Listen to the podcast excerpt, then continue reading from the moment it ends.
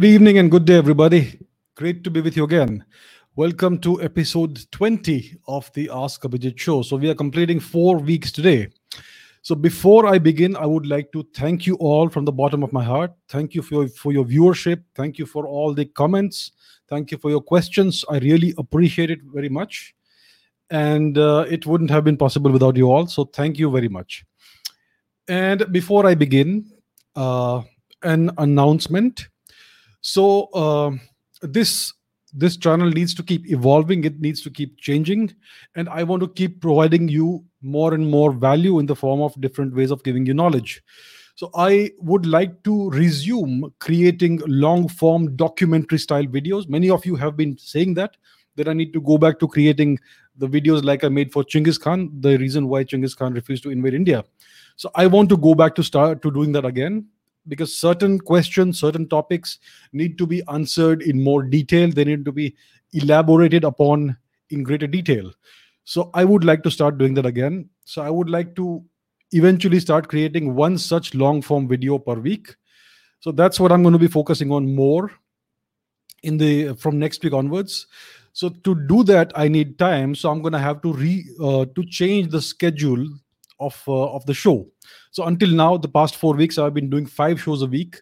So from next week onwards, this coming week onwards, I'll be doing three live shows per week. So that's the change I'm, I'm making. So there'll be three live shows per week. I will publish the schedule tomorrow. So I am not going to ever stop making these, doing these live sessions. I really enjoy them.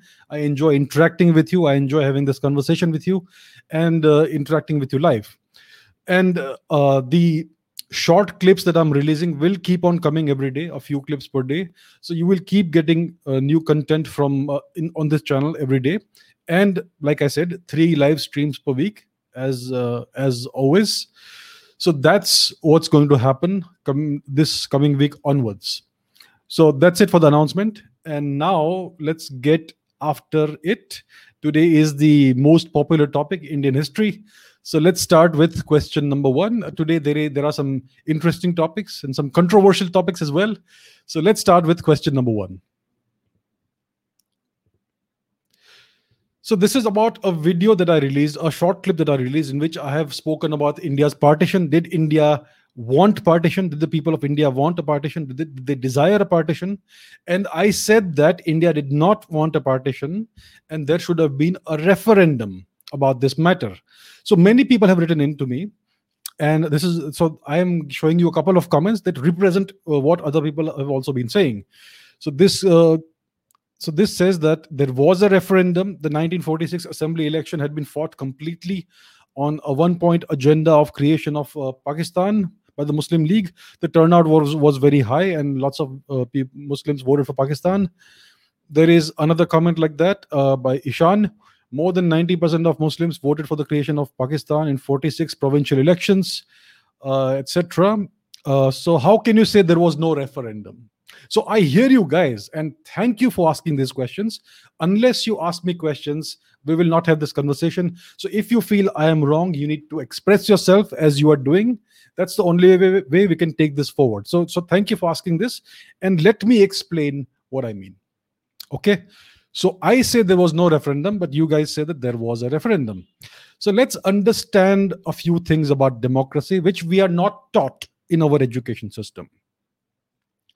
Rule number one an election that is held under foreign occupation is neither free, it, neither is it fair, nor is it democratic. It is illegitimate and null and void.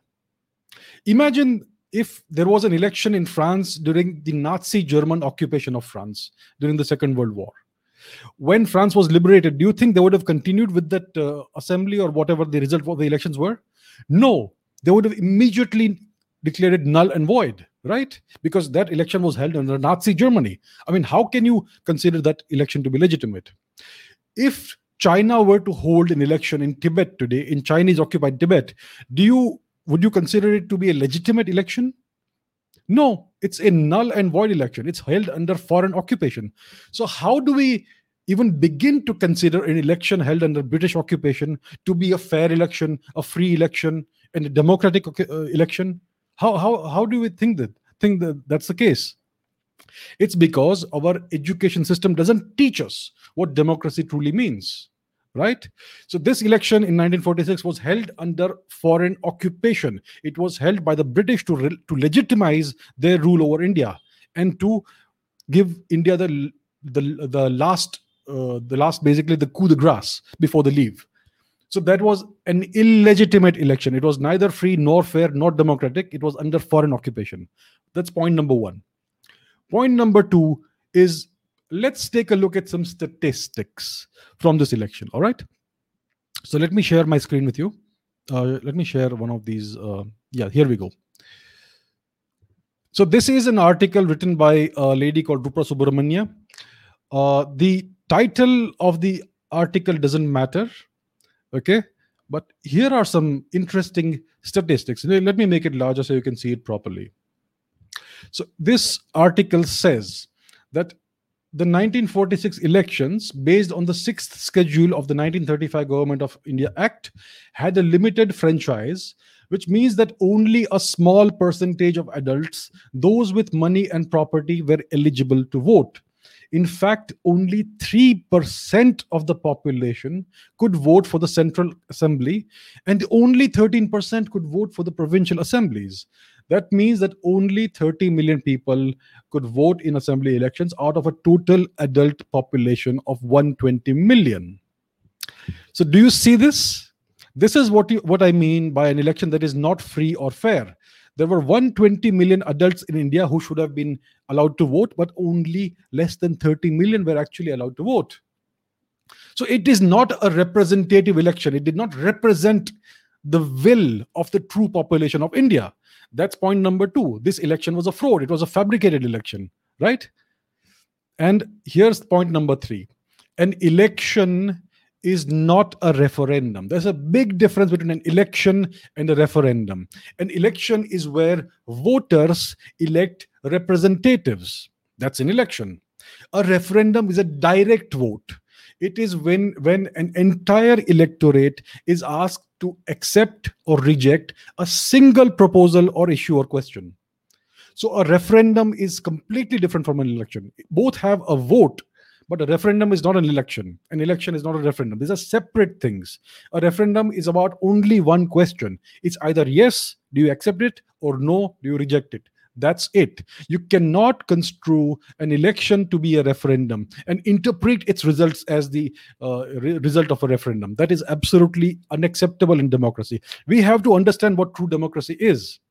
And this is how the 1946 election, the so called 1946 election, was completely illegitimate. It was held under, under foreign occupation. It was not representative by, by any stretch of the imagination of the people of India. And thirdly, it was not a referendum, it was an election for seats for a, for a legislature and that's why my point stands that India was partitioned illegitimately, illegally by the British. They had no business partitioning India. Their only business was to pack up and leave and let the Indians decide what, what is the future of the country. And that future should have been decided by a referendum in a free and fair election, free referendum in free India, not under British occupation. So that is the point, my friends. Please understand that. Okay, question number two. So Lakshmi asks, after Tipu Sultan died, the British restored the Wadiyars back on the throne of Mysore. Could you explain the history behind this? And it looks like some kind of agreement just to sustain, etc. Please throw some light upon it.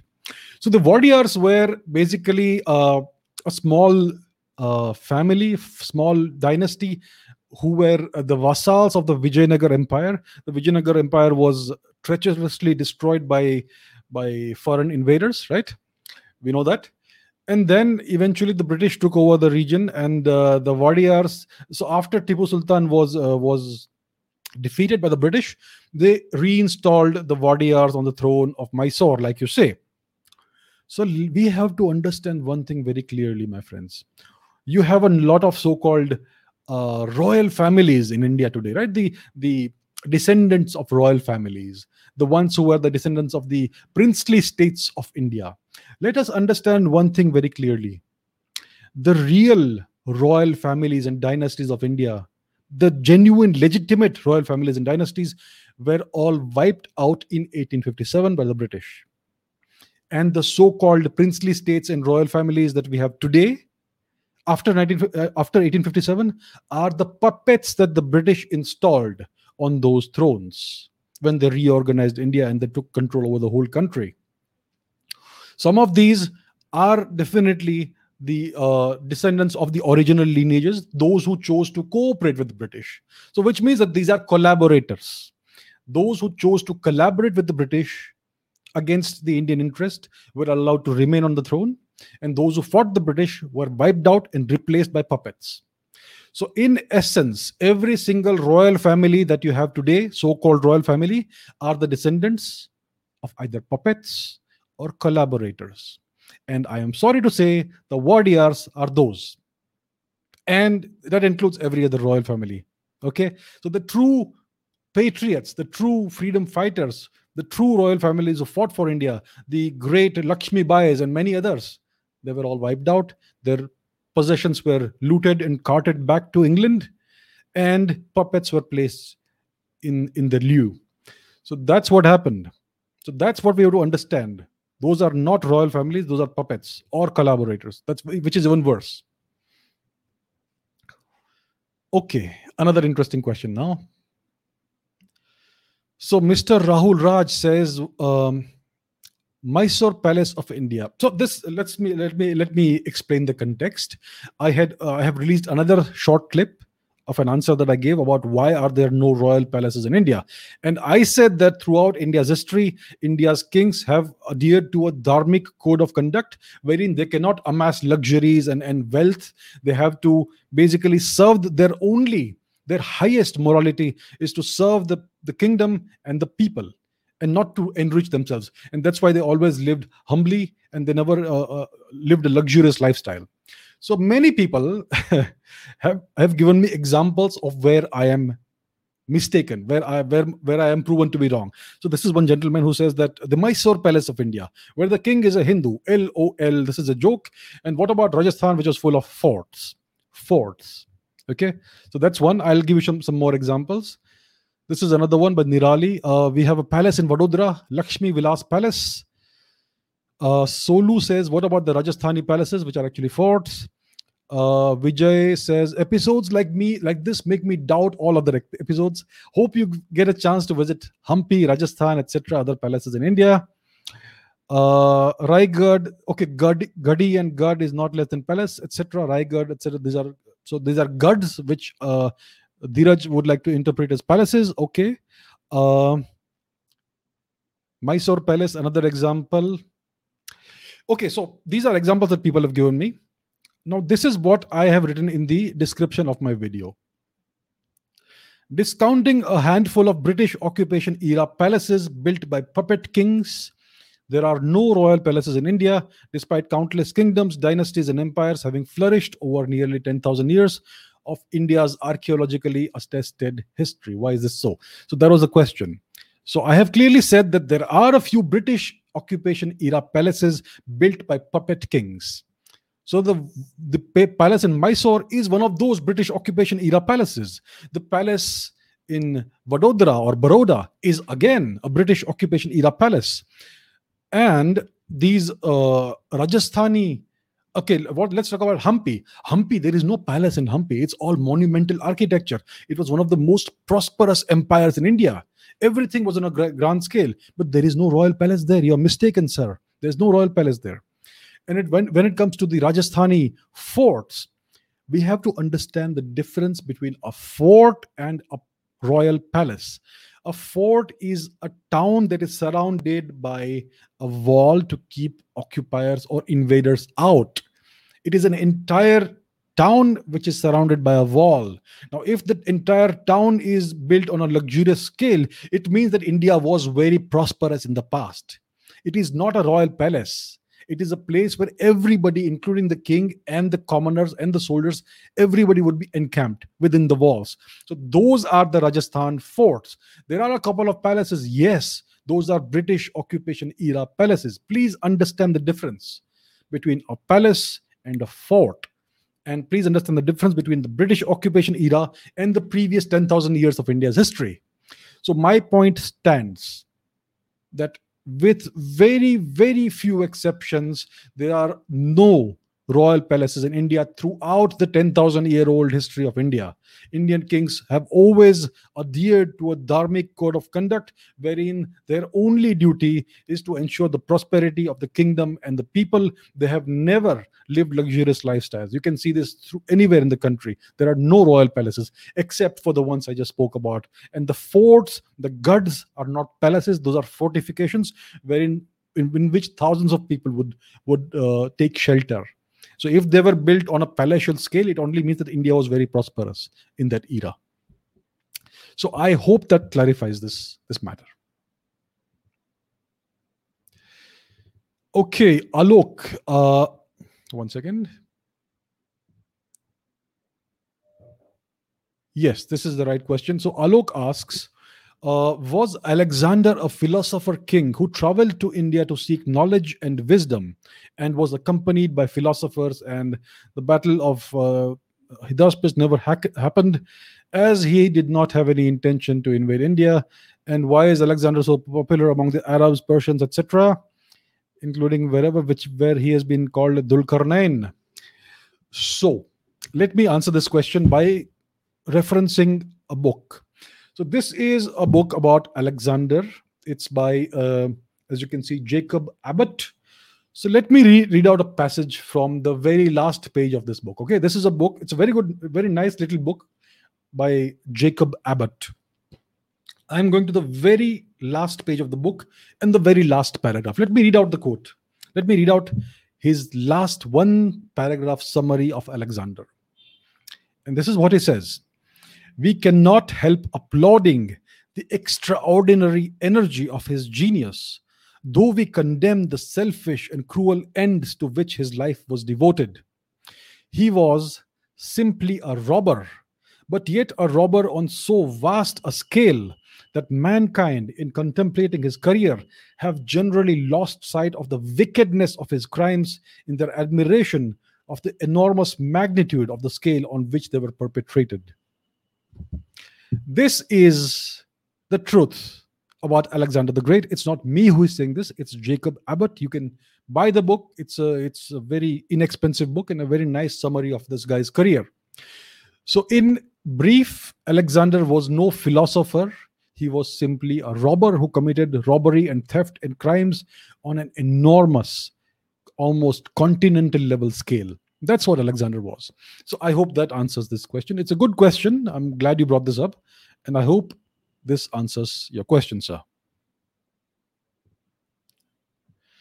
Okay, this is by Rahul Raghunath, uh, uh, Rahul Ranganath, sorry, Rahul Ranganath. And the question is Was Mahatma Gandhi really the way he's portrayed in our textbooks, a benign and benevolent leader? I recently came across a book, The South African Gandhi, which seems to tell us otherwise. Thoughts on Gandhi in general? Yes, sir. Good question. And uh, before I go there, so the book that you're referring to is this here book. It's called The South African Gandhi. It's by uh, Desai and Vahed. And this book talks uh, goes into great detail about uh, into Gandhi's life and and actions and activities and career in South Africa, right? He was in South Africa for, I think, over two decades. So this goes into that and it references Gandhi's own writings. So it goes to the very heart of the matter. It takes words from the man himself to explain uh, what his career was like. And let me just read out one quote in Mohandas Gandhi's own from Mohandas Gandhi's own writings on the back of the book. I think you can read it. So let me read it out to you. This is Mohandas Gandhi who writes in 1920 No Indian has cooperated with the British government more than I have for an unbroken period of 29 years of public life. I put my life in peril four times for the cause of the empire. This is what Mr. Mohandas Gandhi said in 1920. This is what he wrote. It's still available in the public do- domain. If you know where to look, you'll find it. Now, let me show you some more interesting snippets from Mr. Gandhi's life from this book and, and thereabouts. Yeah. So here's one uh, example of Mr. Gandhi's activities. Uh, Mr. Gandhi, Mr. Mohandas Gandhi served as a sergeant major in the British Army during the Boer War in South Africa, 1899 to 1902. Okay, that's point number one. Secondly, Mr. Gandhi recruited Indians to fight and die for Britain in World War One. Right? Let me show you some more uh, truths about Mr. Gandhi. Mr. Gandhi Mr. Gandhi begged the British to allow Indians to fight for the British during the Boer War in South Africa. He sought to give Indians the opportunity of a thorough training for actual warfare. So, Mr. Gandhi did not believe in non-violence when it came to supporting his British masters. Here's some more. So, Mr. Gandhi was a loyal servant of the British Empire. He encouraged Indians to fight for Britain during World War One. He actually went to villages. He went from village to village trying to recruit Indians to fight for the British Empire during World War One. And he wrote to the Under Secretary of State for India, begging him to accept his services to the authorities. He never preached non-violence to the British. And here is evidence. This is Mr. Gandhi's own letter the aforesaid letter. We beg to offer our services to the authorities.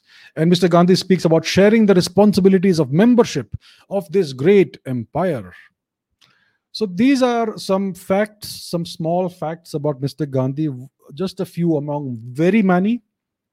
Mr. Gandhi's writings, his voluminous writings are all available in the public domain. I would encourage you to check them out they are rather eye-opening i would say. So these are the facts and the and the facts speak for themselves. I have i don't have to give my opinion about the matter. I would like to hear your opinion about the matter right? I have shown you some facts. You can look it all up yourselves. You can take a look at the book. You can buy the book online if it's available online i'm sure. But even better just look up gandhi mr gandhi's own writings. They are all available online for free right? And just go through them if you have the time and and you will find very interesting facts that will emerge from there. So that's all about mr mohandas gandhi mr mahatma gandhi. Okay akash. Akash asks jinnah or british who can be held responsible for breaking india? Jinnah was a tool.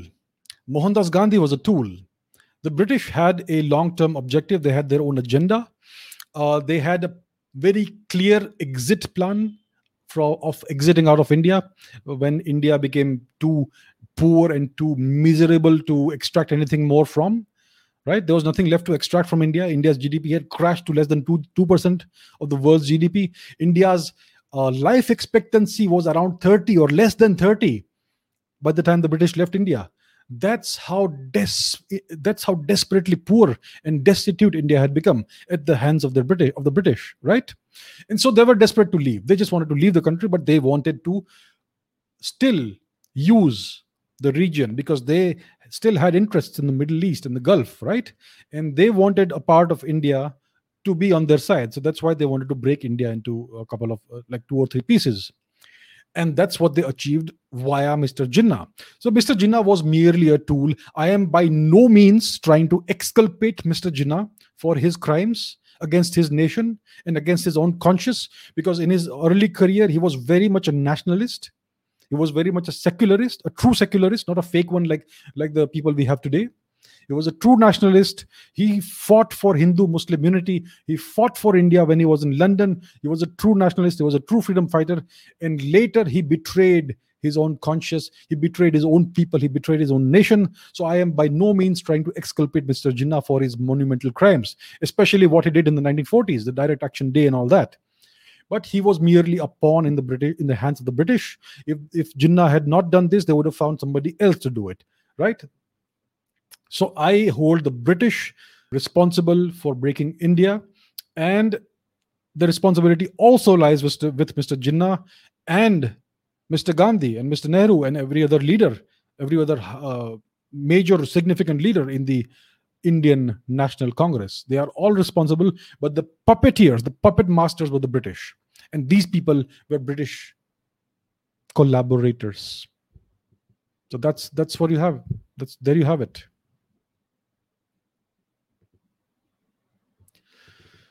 Okay, Jan, Jan Sigal. Jan Sigal says, I currently live in Thailand and see a large portion of animism in Buddhism. I wonder if that goes for Hinduism also. So animism is the is the uh, belief that every object has a certain divine essence in it, a certain spiritual essence in it. There is divinity in everything. There is divinity even in inanimate objects like rocks and stones. There is divinity in trees and forests, and there is divinity in animals and men and women and children. So everything has a certain divine essence within it. And this is what is called animism in English. So Buddhism, yes, it has elements of animism, and Buddhism emerged out of Hinduism. Hindu, Hinduism this is very much part of the Hindu belief that there is divinity in everything, yes. And there are many folk practices that are part of Hinduism. Hinduism is a very plural culture. It's not a religion in the Western sense, it's a culture, right? It's a civilizational culture. It is an extremely plural, plural culture. You can be an atheist within Hinduism. You can be an agnostic in Hinduism. You can be a Jain. You can be a Buddhist. You can be a Sikh. This is all Hinduism, FYI. And there are many schools of thought. There are many philosophical schools of belief in Hinduism, which are very, sometimes very much at odds with each other. And they also have a great deal in common. So Buddhism and Jainism are two of these so is Sikhism, so is Charvaka, so is Mimamsa, so is Vedanta, and so are Yoga and Sankhya, and so many more. And animism is very much a part of Hinduism. There are many people who believe in animism, who practice animism, right? Who worship the, who worship nature. Nature worship is part of Hinduism very much. So yes, to answer your question, in short, animism is very much part of Hinduism, the same way it is a part of Buddhism. Right.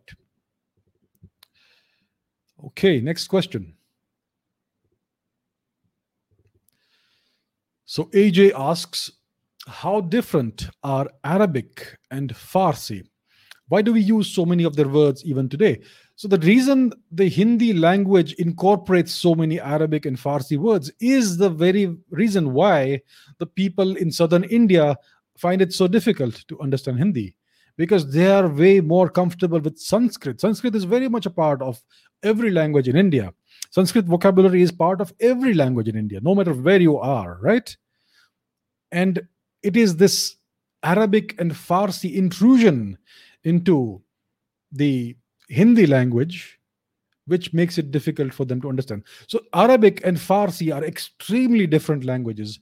Arabic is a Semitic language, Farsi is an Indo Iranian language.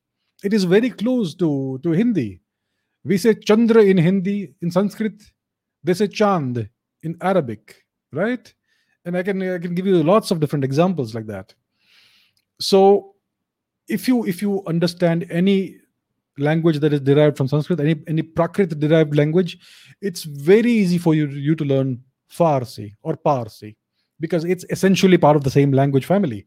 And if you're a, Pars- a Farsi speaker, it's very easy for you to learn Hindi. I, when I was a student, I was living in a hostel. There were a couple of Iranian students there, and they had picked up Hindi, fluent Hindi, in a matter of months. They could converse very fluently. They had a slight Persian accent, but that's fine. So it's as easy to learn Persian as it's as, as easy as it, it is to learn Kashmiri, for example, or or any other Indian language. That's how easy it is. So Persian or Farsi is very much part of the Indo-Iranian language family. It's almost like an Indian language. It's slightly more distant, but it's not hard to pick up at all. Arabic, on the other hand, is an entirely different language from an entirely different language family, right? The Persians have been forced to adopt or to yeah to adopt the arabic script with some uh, modifications. So that's why it appears that persian is close to arabic while it is not. I, am sure there are arabic loan words inside persian too because of the uh, history that iran has had for the past thousand years. It was under arabic occupation and it has been made to absorb arabic culture and, and a great deal of the arabic way of life. So there must be i'm sure a great deal of arabic loan words in the Farsi language today. I have not studied this language, but I understand the linguistic uh, aspect of the language family that it belongs to. So these are two very different languages, extremely different. But these are both present in in, in differing uh, quantities in Hindi because of the uh, Turkic occupation of India, which also brought in Arabic and Persian influences right? So so that is the reason why we unfortunately use so many of these foreign loan words today. It's not because of our choice. It's because of because of the uh, the history that our country has had over the past few centuries.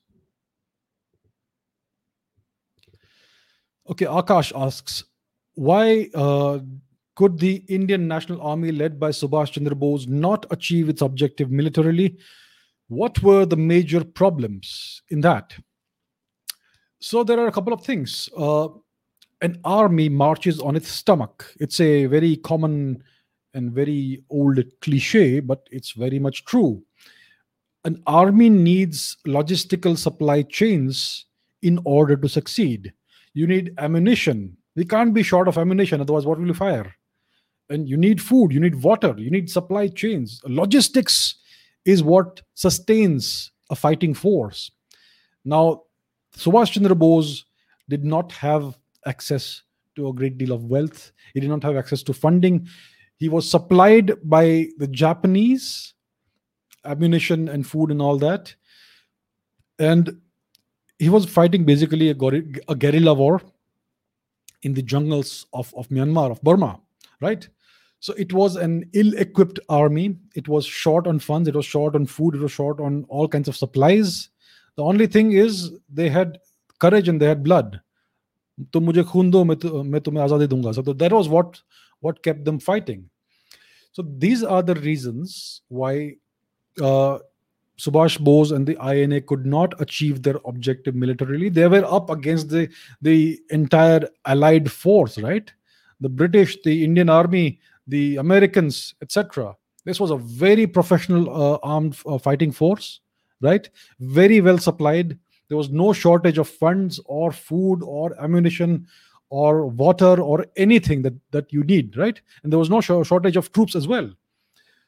And the INA had limited troops, which were all taken out of the uh, Japanese POWs, prisoners of war, that they had taken from the British Indian Army. So that's why this army could not achieve its objectives. It was always up against it. It was against. It was fighting against incredible odds. It was basically a suicide mission, and they did it for the love of their country. And see how they were how they were treated after independence, right? so that's India for you, my friends. That is the Nehruvian regime for you. They disliked anybody who fought the British using violent means. So, in brief, that's why uh, the INA and uh, the great Subhash Chandra Bose could not achieve their objectives militarily. They unfortunately, by an accident of history, had to pick, had to go on the wrong side, the side that ended up losing, because the logic was that my enemy's enemy is my friend. So the Japanese and the Germans were fighting the British at the time. No one knew what the Japanese and the British were doing. Uh, the, the Japanese and the Germans, the Nazis were doing. No one knew at the time. It was only after the war ended that people came to know what the Japanese, what the what the Nazis were up to, and even what the Japanese had done in various parts of China. So Subhash Bose basically was a pragmatist. All he all he sought was to liberate his country by any means necessary. And that is the right approach. Unfortunately, he ended up on the side that lost the war. And he was basically very short of every supply you can imagine. He was short of troops and short of everything else, logistics. And that's why he could not succeed and the INA could not succeed.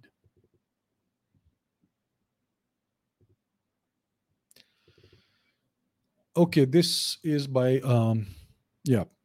Uh, it says that Shivaji and the Marathas were just raiders.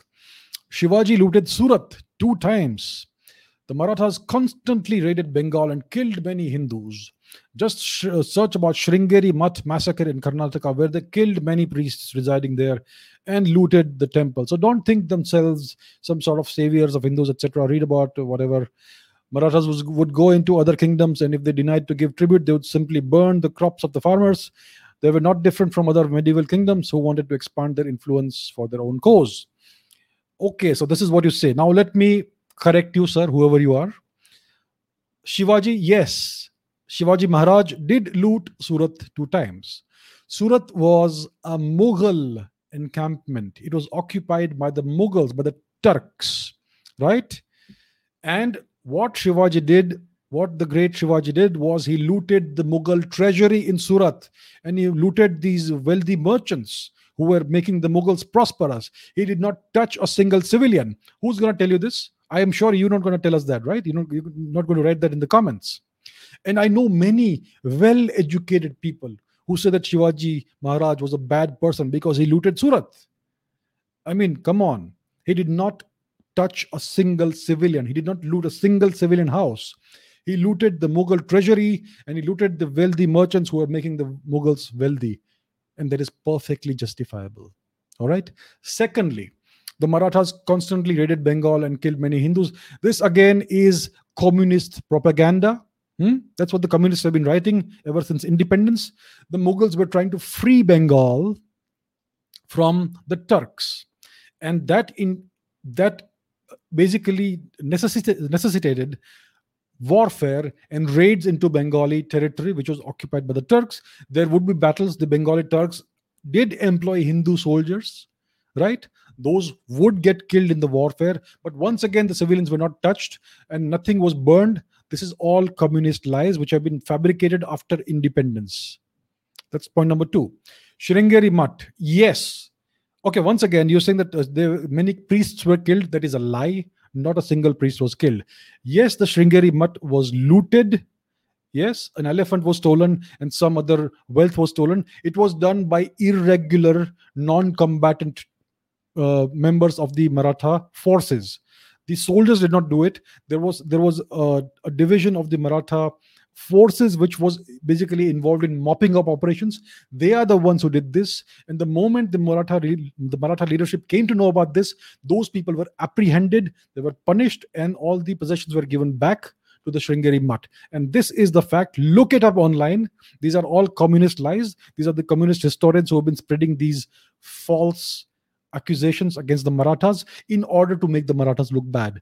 The Marathas were always uh, they always acted ethically according to the principles according to the ethics and morality of indian warfare they never touched civilians and on the one off chance that this this sort of thing happened the culprits were punished and the possessions were returned to the Sringeri Math.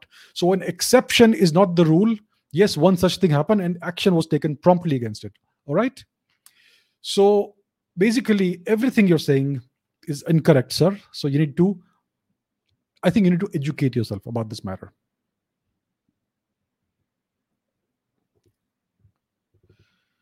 Okay, Sai Jadhav asks Is it true that South India was saved from Mughal influ- influence because of Chhatrapati Shivaji Maharaj?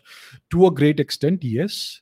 Uh, because if if uh, Shivaji Maharaj had not uh, achieved what he achieved, it would have been easier for southern India to fall under uh, Turkic influence to a greater extent than it did. And after the great Shivaji, his uh, his successors expanded the Maratha empire, empire even more. And these are uh, basically the things that contributed to a great extent to towards saving southern India from the influence of the invaders, and also because this uh, the southern part of India was very far away, and the country is so large. So it's a it's a combination of facts uh, of factors.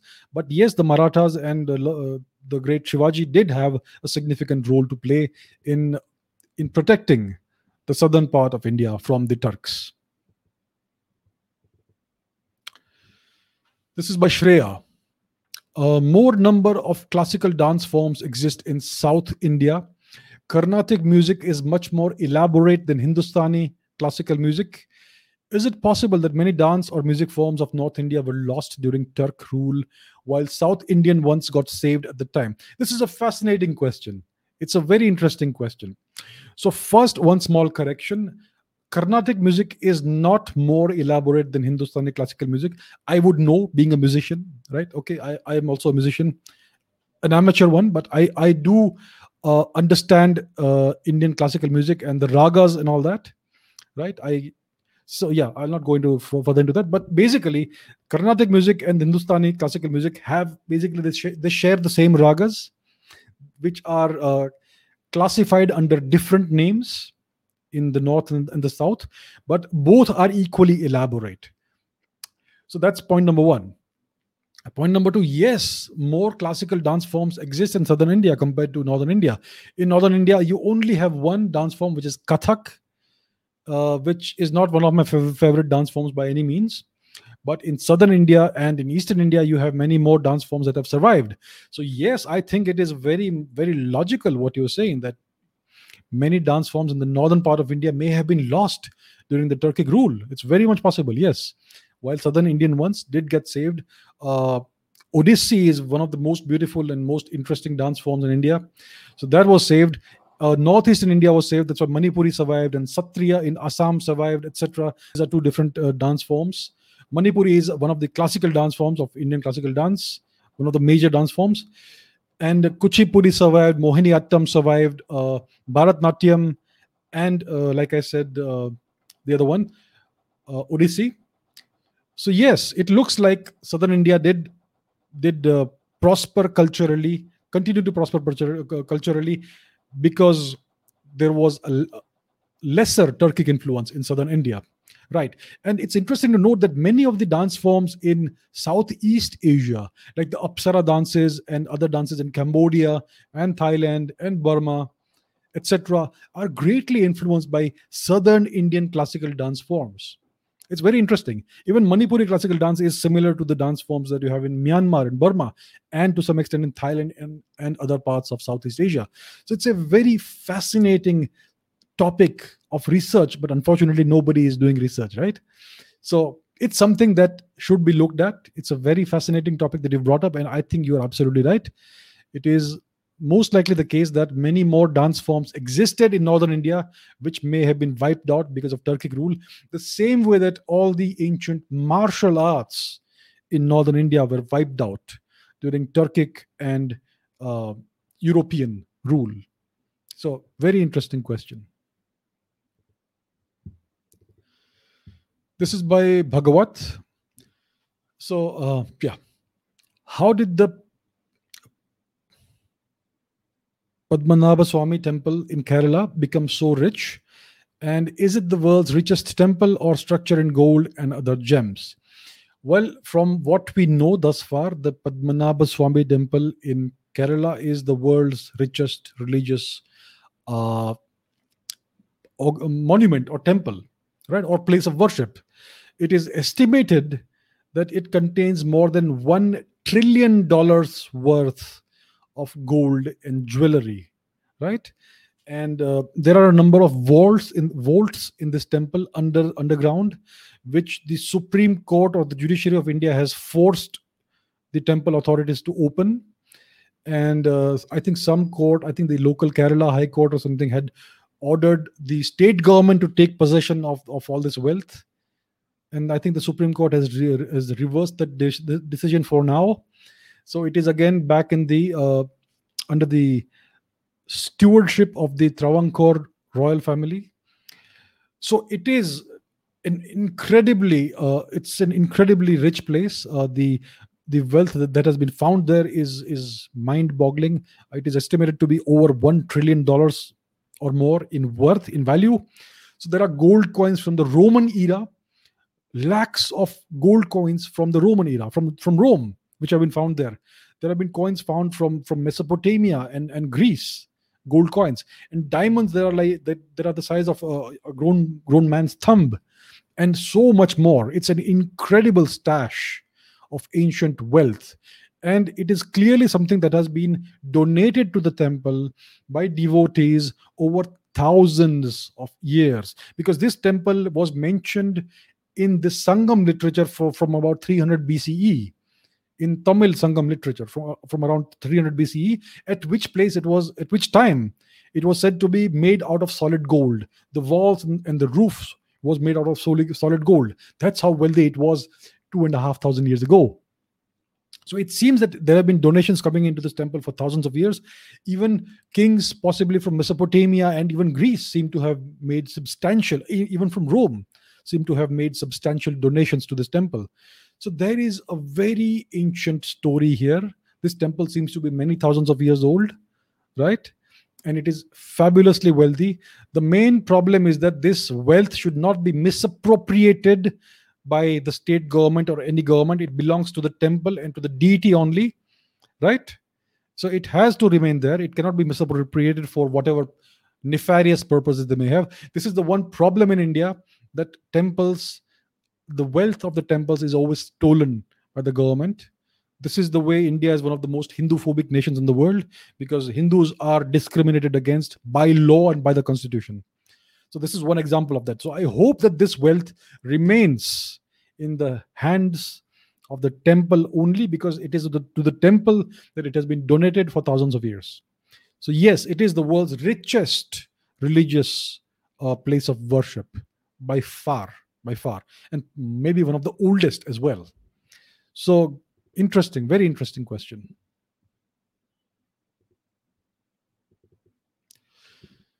Okay, uh, Right.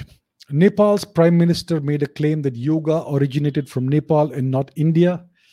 Uh, do we have any proofs from where did yoga originate? So the oldest evidence of yoga that we have anywhere in the world are little statuettes from the Sapta Sindhu region, the so-called Harappan or Indus Valley uh, civilization era of India, the Saraswati civilization. So you get these little statuettes there of, of humanoid of human beings, human figures engaged in various yoga poses. Let me see if I can pull it up on the internet. Uh, let me see Harappan yoga. Very interesting. Let me try and show it to you.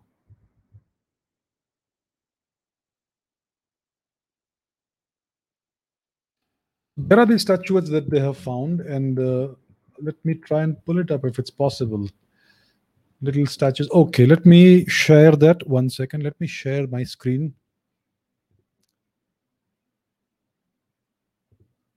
Okay, this is the screen.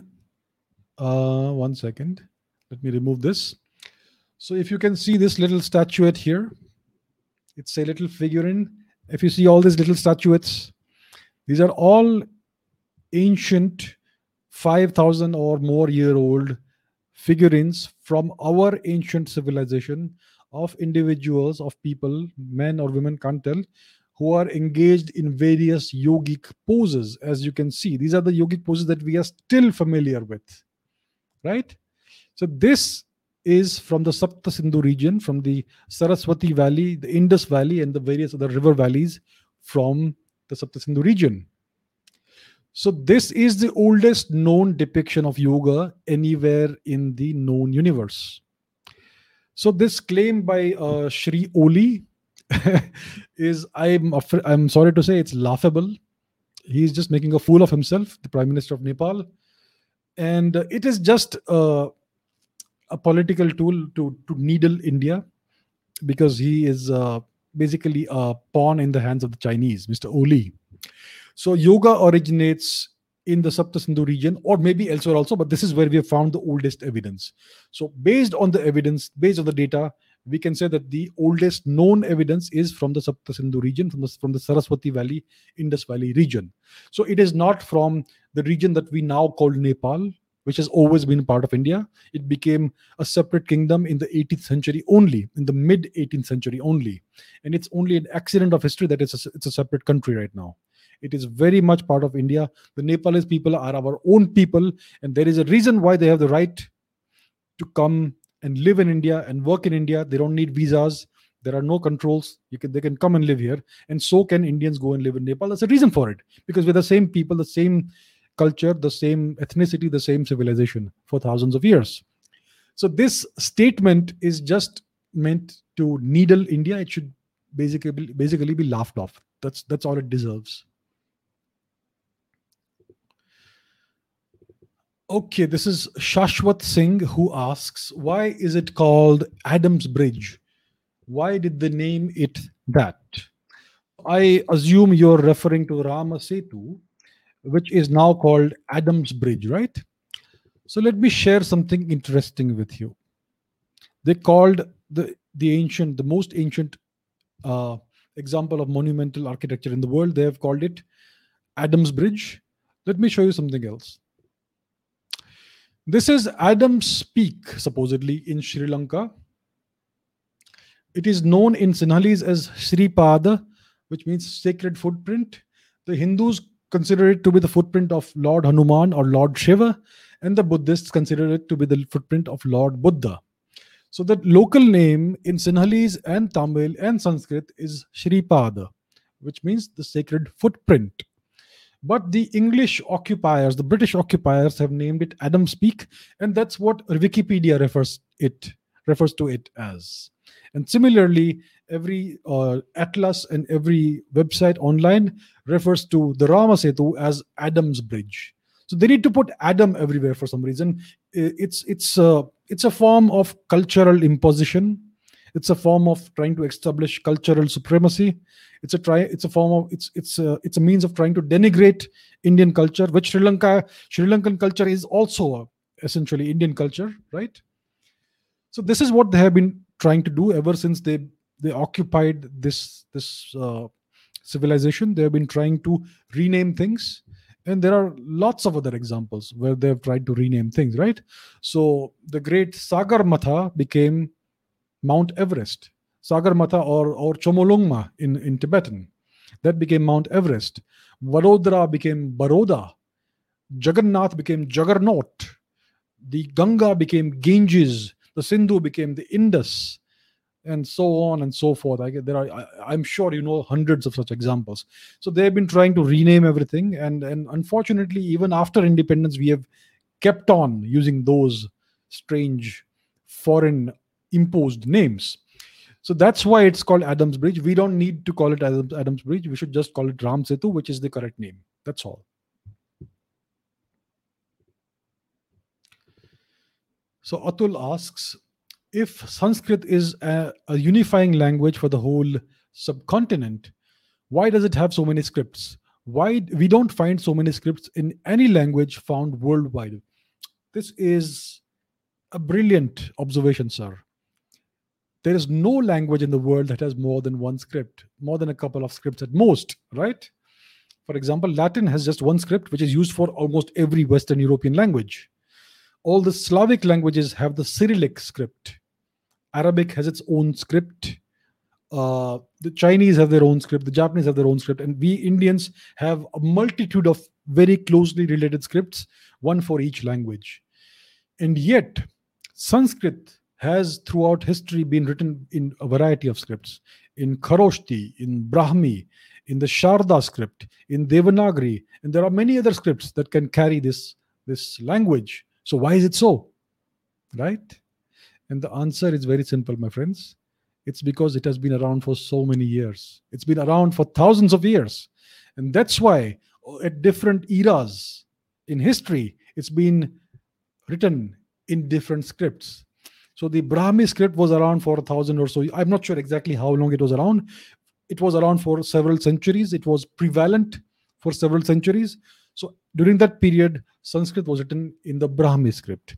Later on, other scripts uh, scripts emerged. So Sanskrit was written in those other scripts. Sharda script is one of those.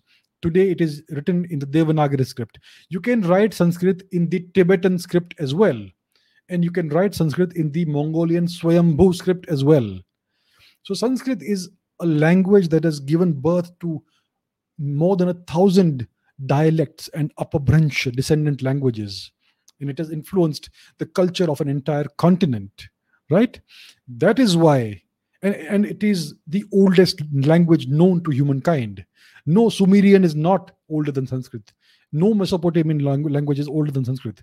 Sanskrit is by far the oldest language known to humankind.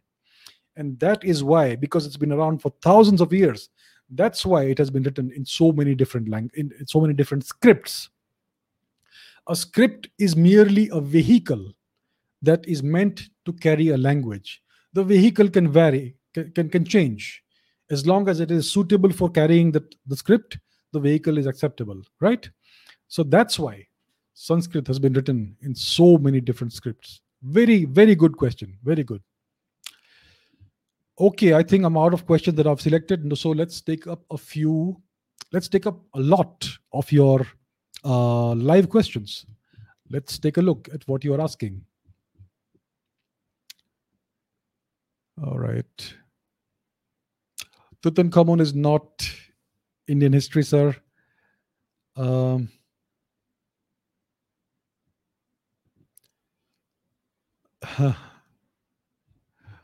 I am from Surat. We, we support Shivaji Maharaj. Yeah, good, good. I'm glad to know that. Uh, something else.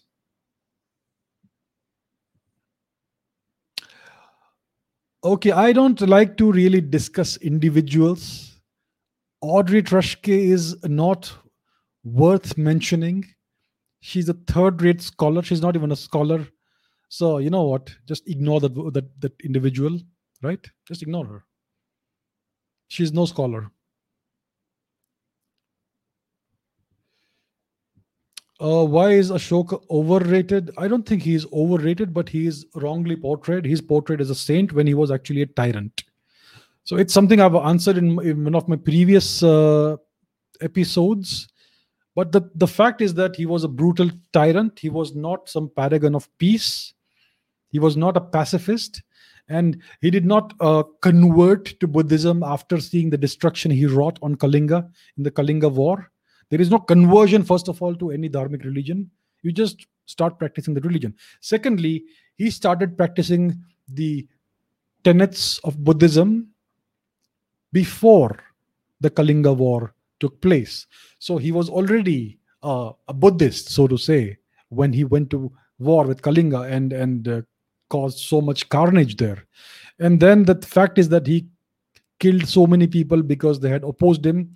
Uh, he persecuted the Ajivika people. He persecuted uh, the Jainas also. He killed a great many members of his own family in order to secure his hold on the throne, and so on and so forth. So he was a, a brutal tyrant. And it is precisely such people that India's historians like to glorify, right?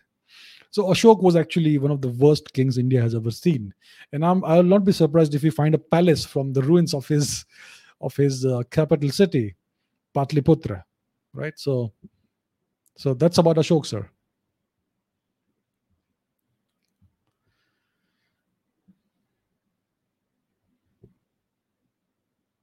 Uh, some more question the North Sentinel Island in India. Yeah, it's a small island which is home to one of the last uncontacted, more or less uncontacted ancient human populations on the world, on the earth. So it's basically a population that uh, migrated out of Africa some 30, 40,000 years ago, and they got stranded on this island and they've been living there ever since. They are still basically in the Stone Age. They may not be immune to many of the diseases that we are immune to, right? So the government of India, thankfully, I'm glad, has decided to leave them alone and the government has decided to prohibit any kind of contact with these people. So recently some some american missionary went there to this island illegally with a bible in his hand and he was shot to death with arrows i i and the government of india did the right thing by not retrieving that guy's body and by not prosecuting these people for murdering this person which was not murder they, did They did basically that island is under their jurisdiction and their rules apply there. So that is essentially what it is. It is a de facto autonomous territory under India's protection. It's a protectorate. It's part of Indian territory, but we are treating it as a de facto autonomous territory, which will not be uh, interfered with. So I think it's a, it's a good thing. Why has no one been able to climb the, to the top of Mount Kailash? Is it just terrain problem or is there more to the story? The mountain is sacred to three different cultural religious practices. It is sacred in Hinduism, in Buddhism, in Jainism, and the fourth one is Bon, Tibetan Bon religion. It is a sacred mountain. It is considered to be the center of the world. It is considered to be the abode of the great Lord Shiva. It is a sacrilege to even contemplate climbing the mountain. Even the Chinese have had the good sense, even though they currently occupy the, this territory, and even though they are they don't give give a damn about about any religion, still they have prohibited the climbing of this mountain. It is good. It is one good thing the Chinese have done. So it's not about the terrain, it's about the fact that this is a sacred mountain and it is a sacrilege to even think of climbing it.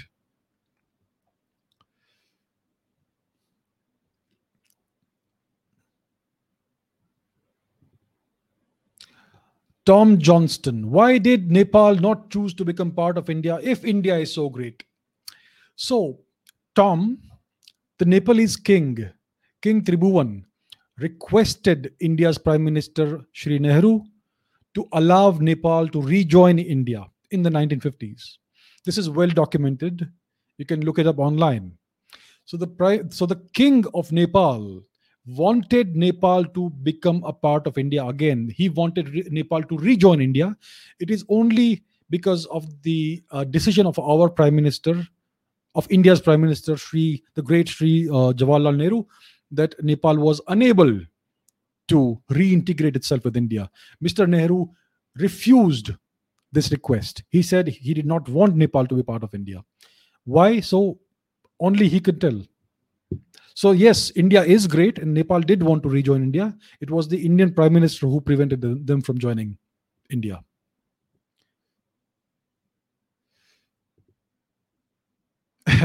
Quite possible, yes. What else do we have? What else do we have?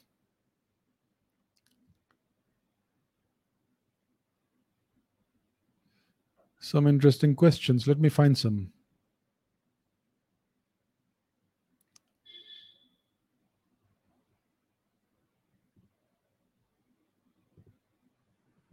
What about inequality in temple entry? what exactly um, do you mean by that? I'm not sure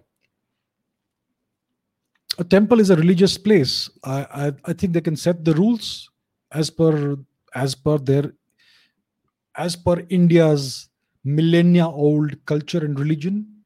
I think that gets supremacy over any constitution that was uh, that was enacted 3 weeks ago or 40 50 70 years ago which is immaterial so i don't see anything wrong with temples setting their own rules Okay, some more questions. Some more questions. Kailash again. Okay.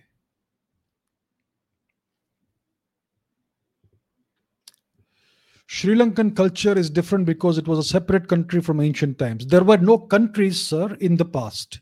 The nation state idea is a very recent idea. It dates back to the Treaty of Westphalia just two or three centuries ago. There were no nation states in the past. There were cultures, there were kingdoms, there were empires, there were civilizations. Sri Lanka is very much part of the Indian civilization. It's very much part of Indian culture. And if you look at Sri Lanka's foundational history, they, their founder, the great uh, Lord Kumar, the great Prince Kumar, came from India and settled in Sri Lanka with his followers. And these are the ancestors of today's Sinhalese. And Sinhalese is very much a Prakrit derived language. It is closest to, I think, Marathi in mainland India. So there is nothing separate about Sri Lanka. We do recognize the sovereignty and independence of Sri Lanka.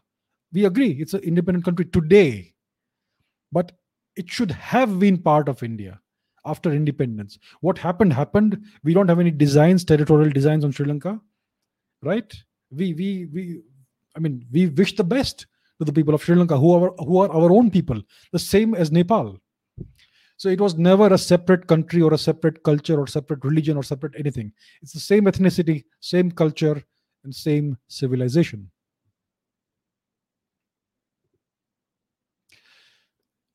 was the Indus Valley civilization wiped out by nuclear civilization that happened during the Mahabharata era? Uh, one sentence answer no.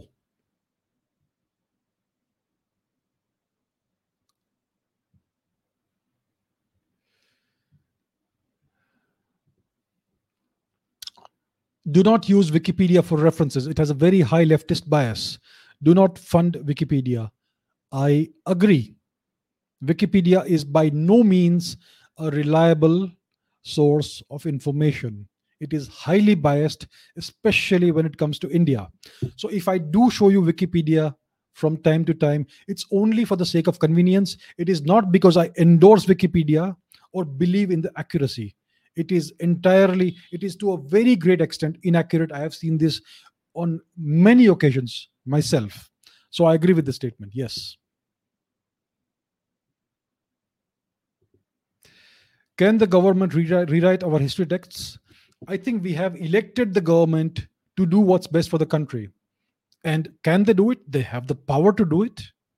So my the only question is why are they not changing a single word in our history textbooks? I remember the uh, right honorable uh, Mr. the right honorable minister, Mr. what's his name, uh, Mr. Prakash Javadekar, who very proudly boasted that we have not changed a single word in our history textbooks. So, Mr. The, the Honorable Minister was essentially saying that very proudly that we have done nothing. Right? So, my question is Is that what we have elected uh, the great minister for? For doing nothing? So, Mr. Javadekar, unfortunately, I regret to say, was a failure as the minister in charge of this matter. And whoever is the current minister right now, again, has basically not done anything about this. So, I must say that it is uh, very disappointing.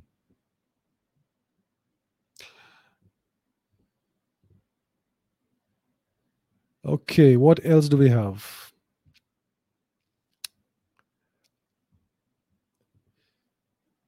Is Tamil the oldest or Sanskrit? See, by I think that it doesn't really matter which one is older. From the evidence that we have, we find that Sanskrit, the evidence of Sanskrit is older than the evidence for Tamil the evidence for, from Sanskrit for Sanskrit is from a region that was conquered and settled by ancient Indians about three and a half or four thousand years ago. It is in present day Syria and Anatolia.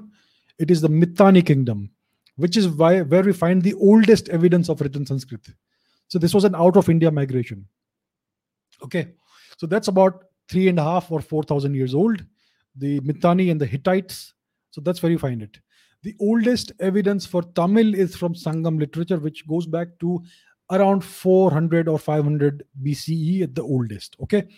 So, from this evidence, from the hard evidence that we have, one has to say that Sanskrit is the oldest, but this does not mean at all that Tamil may not also be as old as that. It may also mean, it may also be possible that both languages predate this evidence by many centuries or many millennia. It's very much possible. Because in the Rig Veda, we have uh, uh, the Rishi Agastya, who is one of the authors of some of the uh, verses in the Vedas, right? And he is considered to be the father of the Tamil language. He is considered to be the person who wrote the first grammar of the Tamil language. So, according, considering this fact, this evidence, it would most likely be uh, factually correct that Tamil and Sanskrit are equally old. But the evidence that we have as of today, if we go only by the evidence, it looks that Sanskrit is older. So it is a matter that is uh, going to, the, we need more data about this. So the uh, evidence is going to change and our understanding of this matter will also change. But please understand, my friends, this is not a competition. These are both two of our greatest languages and we must honor them equally. So that's the that's the thing i have to say about this.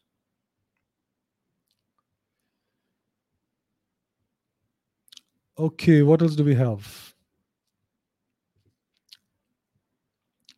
My views about the Ahom community of Assam and why they're not recognized in our history. There are so many such dynasties and and such communities that are completely whitewashed out of our history textbooks. And it's because they were they were brave and they fought for the country. The ahoms basically repelled invasion after invasion from the turks and they prevented the turks from occupying the entirety of northeast india. So that's their immense contribution to safeguarding a certain part of our country a very significant part of our country. And our Nehruvian era historians despise anybody who has contributed to the country in any way, especially with the use of armed force, right? And that's why such people are wiped out. Many other people have asked me, I've not taken those questions today, but many people have asked me, why are the Rajputs are not uh, uh, spoken about in the history textbooks? Why are the contributions of the Jats not mentioned in history textbooks? In various other dynasties, there are so many dynasties that have been completely blanked out of history, and the Ahoms are one of these. I think they are they were one of the very significant dynasties in India. They have contributed a great deal to this country in the form of defense and in the form of culture as well. So I would like to see a day when all of these dynasties that make and all of these communities that make India such a vibrant, plural, and beautiful place. I want to see a day when these are all recognized in India's history textbooks. Russian is also like Sanskrit because it also came from Sanskrit too. There are many words in Russian that are exactly the same as Sanskrit words. And there are words in Lithuanian as also that are almost the same as words in Sanskrit. So, yeah, linguistics is a very interesting field. If you go deep into this, you will find lots and lots of linkages which will astound you. So, yes, Russian is definitely similar to Sanskrit. It, the, the Slavic languages are closer to Sanskrit than the Western European languages. I am it's possible that the Slavic languages may be Satam languages instead of Centum languages.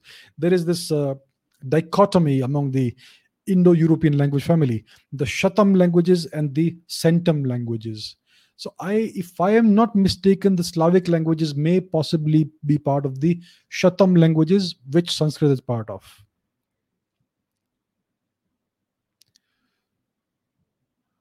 Okay, what else? Okay, let me take this question. Uh, why do modern day historians consider King Vikramaditya and Vikram Samvat as fake, which is around 10 AD or thereabouts? It's because modern day historians themselves are fake. Okay. Uh, they they claim that this uh, that Maharaja Vikramaditya was a legendary or mythical king. He did not really exist, which is absolute nonsense considering that an entire era of Indian history is named after this king after this emperor. So they're trying to whitewash the great historical figures out of Indian history. That's all it is. So I am, I completely uh, disagree with this contention that uh, the emperor Vikramaditya was a mythical emperor. He was a real emperor, and once we start investigating, uh, evidence will come. Evidence will emerge of his existence. All right, what else do we have? What else do we have? Any other good questions?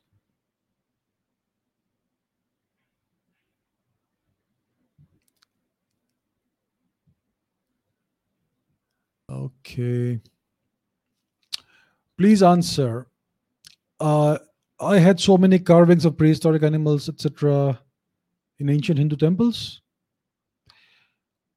Well, I have never seen any evidence of carvings or sculptures of dinosaurs in ancient Hindu temples.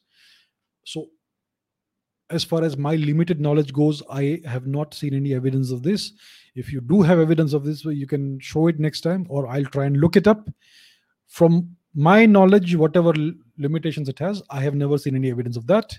If there is any such thing, it means that they may have found some bones of dinosaur dinosaurs and tried to reconstruct what the animal may have looked uh, looked like. It is well known that India is one of the repositories of, of a great deal of dinosaur remains.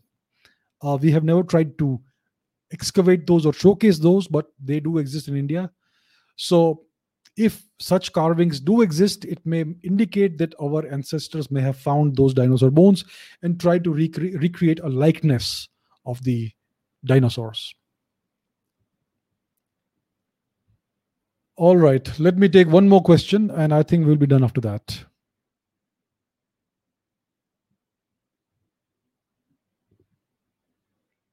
Praveen Mohan's video about evidence of carvings of dinosaurs and machines. Okay, thank you for the reference. I will I will try and take a look at that. Sure. Thank you.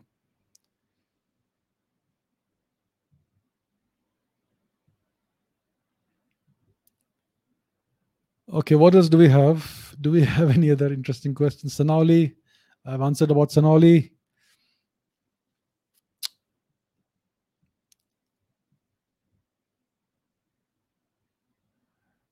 Okay, I think we are almost done here. Okay, this is the final question for today, my friends. Uh, in one of the articles from Scroll, it was mentioned that Hindu kings also raided temples and abducted idols. Examples of Pallava kings was mentioned. Look, the Scroll is not a website that you can really uh, take very seriously when it comes to Indian history, especially in their treatment of the topic of Hinduism. First of all, let me say that. Okay. So anything they write about Hinduism or Indian history, you have to take it with a tablespoon of salt. Secondly, it is true to some extent that certain Hindu kings, certain Indian kings would raid other kingdoms. And when they would capture or conquer a kingdom, they would go to the greatest temple and take the idol from there with great respect and reverence and bring it back to their capital and install it in their temple. So they would never loot a temple or desecrate a temple or, or commit any sort of sacrilege there or kill the priests or anything. They revered these temples and their, de- their their idols so much that they would sometimes even conquer a kingdom just to bring back that great idol with its great power back to their kingdom. So that is the most that they would do. It is not in any way adharmic. Okay?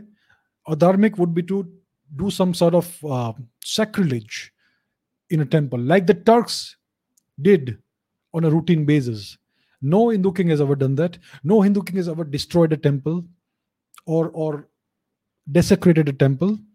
This is what they would do at most. And they would never steal the or plunder the wealth of a temple. So so this is basically what what you are referring to is a nice and subtle distortion of history with one foot on the in in the realm of facts but a great deal of of distortion also which is being put across by this scroll or whatever it is. So, yeah, so that's what it is about. Okay, do we have anything else?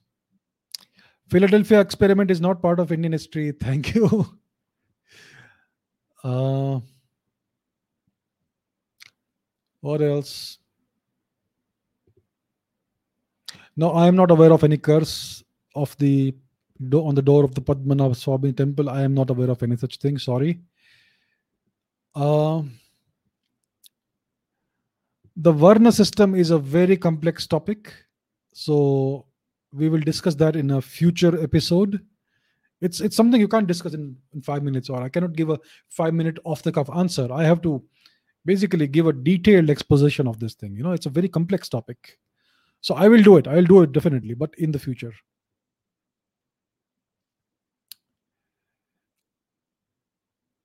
Okay. I think we're done for today. So, guys, thank you so much. Thank you for all your questions. Thank you for your viewership. I'm very grateful. Like I said, next week onwards, we'll have three live sessions per week. I will continue releasing the short clip videos. So, you'll have plenty of content on this channel on an ongoing basis. And I'm going to start making again long form documentary style videos very soon. So, that's what you can look forward to from next week onwards. So, tomorrow I will publish the schedule of next week and I will see you very soon. I'll see you next week, very soon. So thank you and have a good day, have a good night. I will see you. Bye bye.